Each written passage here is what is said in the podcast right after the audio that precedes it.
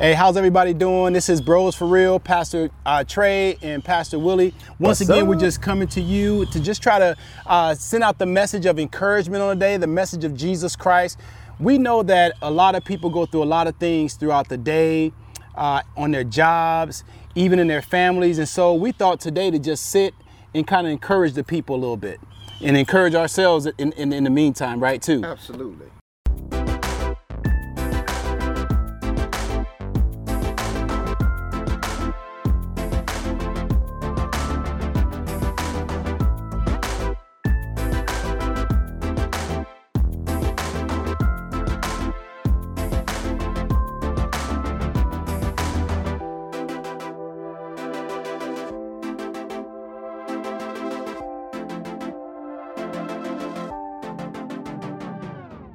So what I was going to do is just go ahead and start out with a scripture that is near and dear to my heart, um, and also just let you know where we get this title here. Think on these things. Think on these things, because the Bible talks about the enemy just wants to try to get our mind and have us think about things that aren't good or uh, to kind of like mope or complain or you know you heard the phrase before like misery loves company Oh, yeah. and god's people don't need to be miserable right? And so we want to title this today think on these things. And it comes from that scripture in philippians chapter 4 verses 6 through 8 and i'm gonna i'm gonna read that in your hearing.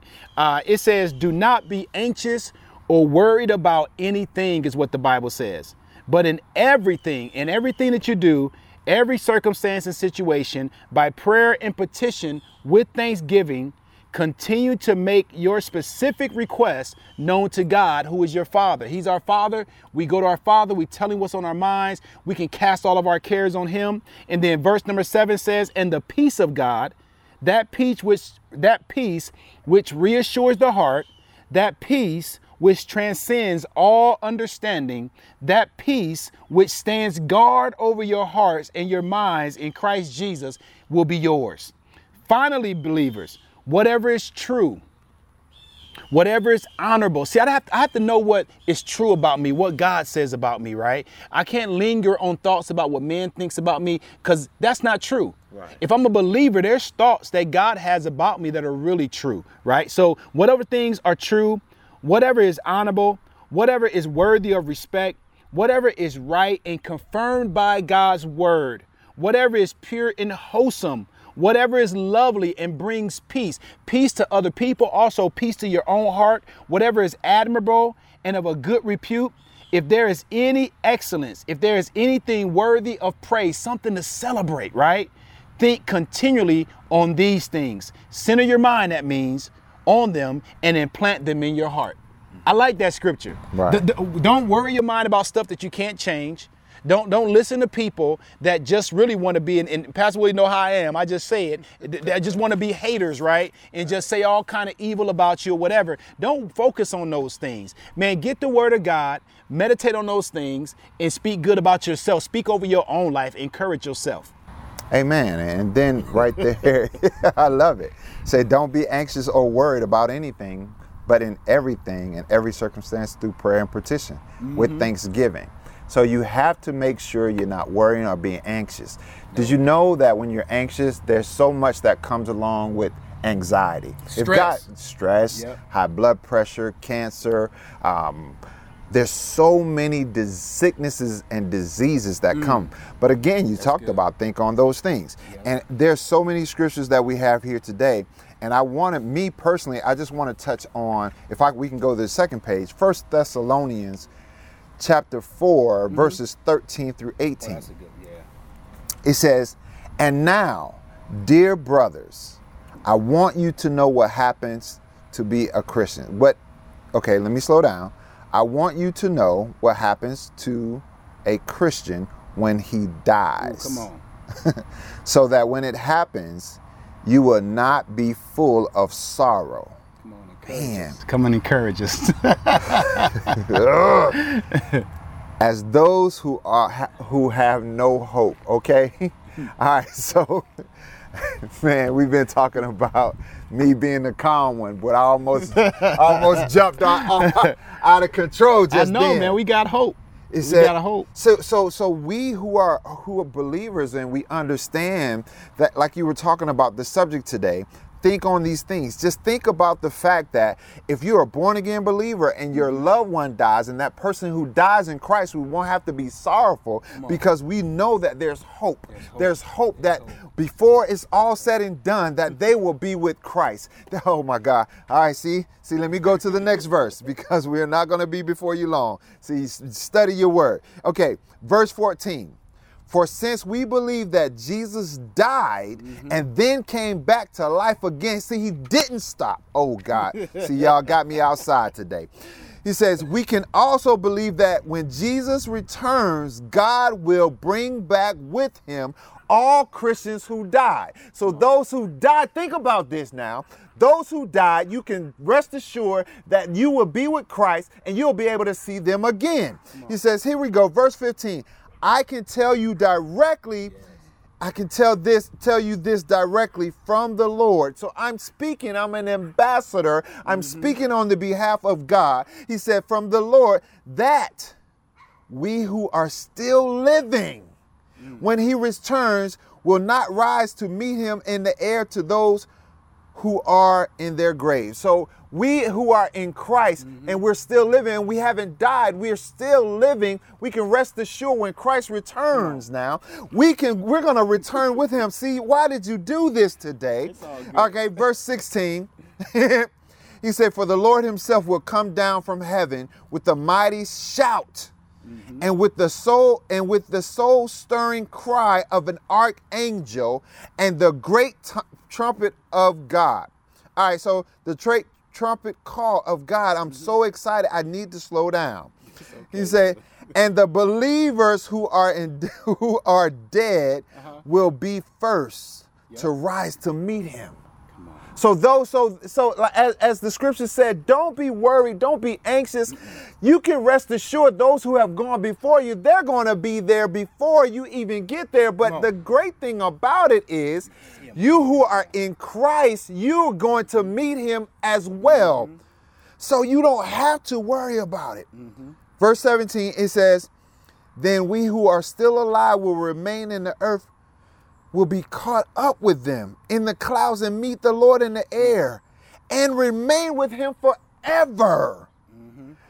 So the last verse, and I'm gonna turn it back over to you, man, because I felt myself preaching. Yeah, he in it. Verse 18. So comfort and encourage each other with this news. We got to comfort each other, right? We can't be against each Oh other, but we should be confident each other. And I know we, we said this is going to be short, so I got two scriptures I want to read because somebody needs encouragement today. yes. There- there's a lot of things going on in their life, and they feel like the whole world is against them, maybe, right? yes. And I have two scriptures that I want to read. First, I want to read Psalms 91 and 11. Yes. And this is a very short scripture, but once again, this is what I do. When I'm at home, man, when, when things are going, seem to be going haywire or whatever, I have to sit and encourage myself. Yes. You can't always look for encouragement from other people. So I encourage myself by picking up the scriptures, reading the scriptures, getting the word of God, reminding myself of what God says about me and what he promised us in his word, right? And so Psalm 91 and 11, and I'm going to read from the Amplified version. It says, The Lord will command his angels in regard to me. Come on. come This is for me to protect and defend and guard me in all my ways of obedience and service. Yes. When the whole weight of the world feel like it's on my shoulders, I have to remind myself that man, the Lord will give his angels charge over me Yes.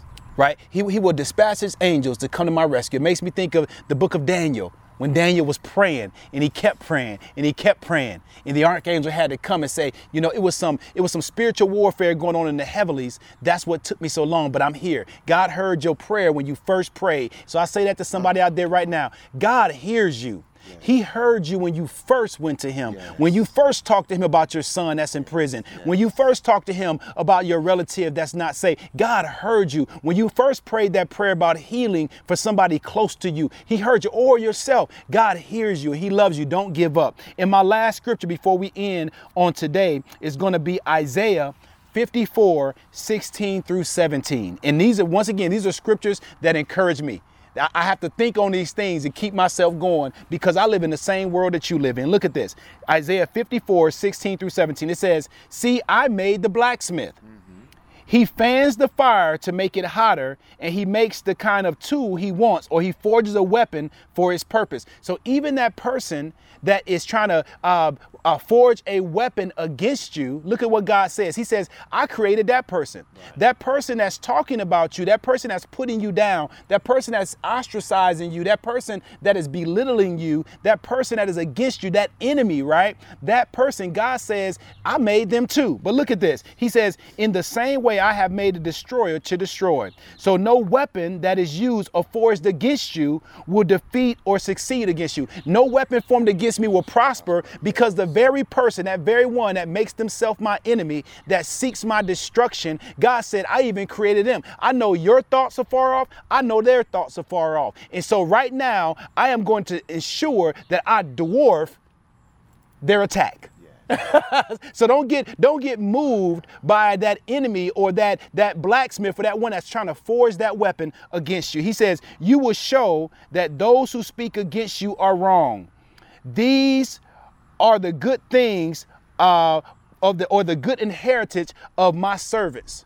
So if, if you're my servant, if you are my child, he says that no weapon formed against you will prosper because you're not alone. What you can't do, I am able to do. Come on, somebody, that's good, right? And let me end it right here. It says, their victory or their vindication, their righteousness, your your your your your your vindication or your victory, he says, comes from me, your Lord, your Father, the King of Kings, right? So if you're out there today and you don't feel encouraged, no matter what you're facing. There's some hard times going on in our country. Yes. There's some hard times going on around the world. Man, there's some there's some hard times look within the body of Christ. It, it may seem like man, all hell is breaking loose. But the Bible says Jesus told us, he, he assured us that the gates of hell will not prevail against his church. So, people of God, stay encouraged. Amen. Stay encouraged. And I'll let you in, Pastor Willie. All right. So thank y'all. You know, we want to just if you if you're taking notes, please just make notes to Colossians chapter 3, verses 1 through 4, mm-hmm.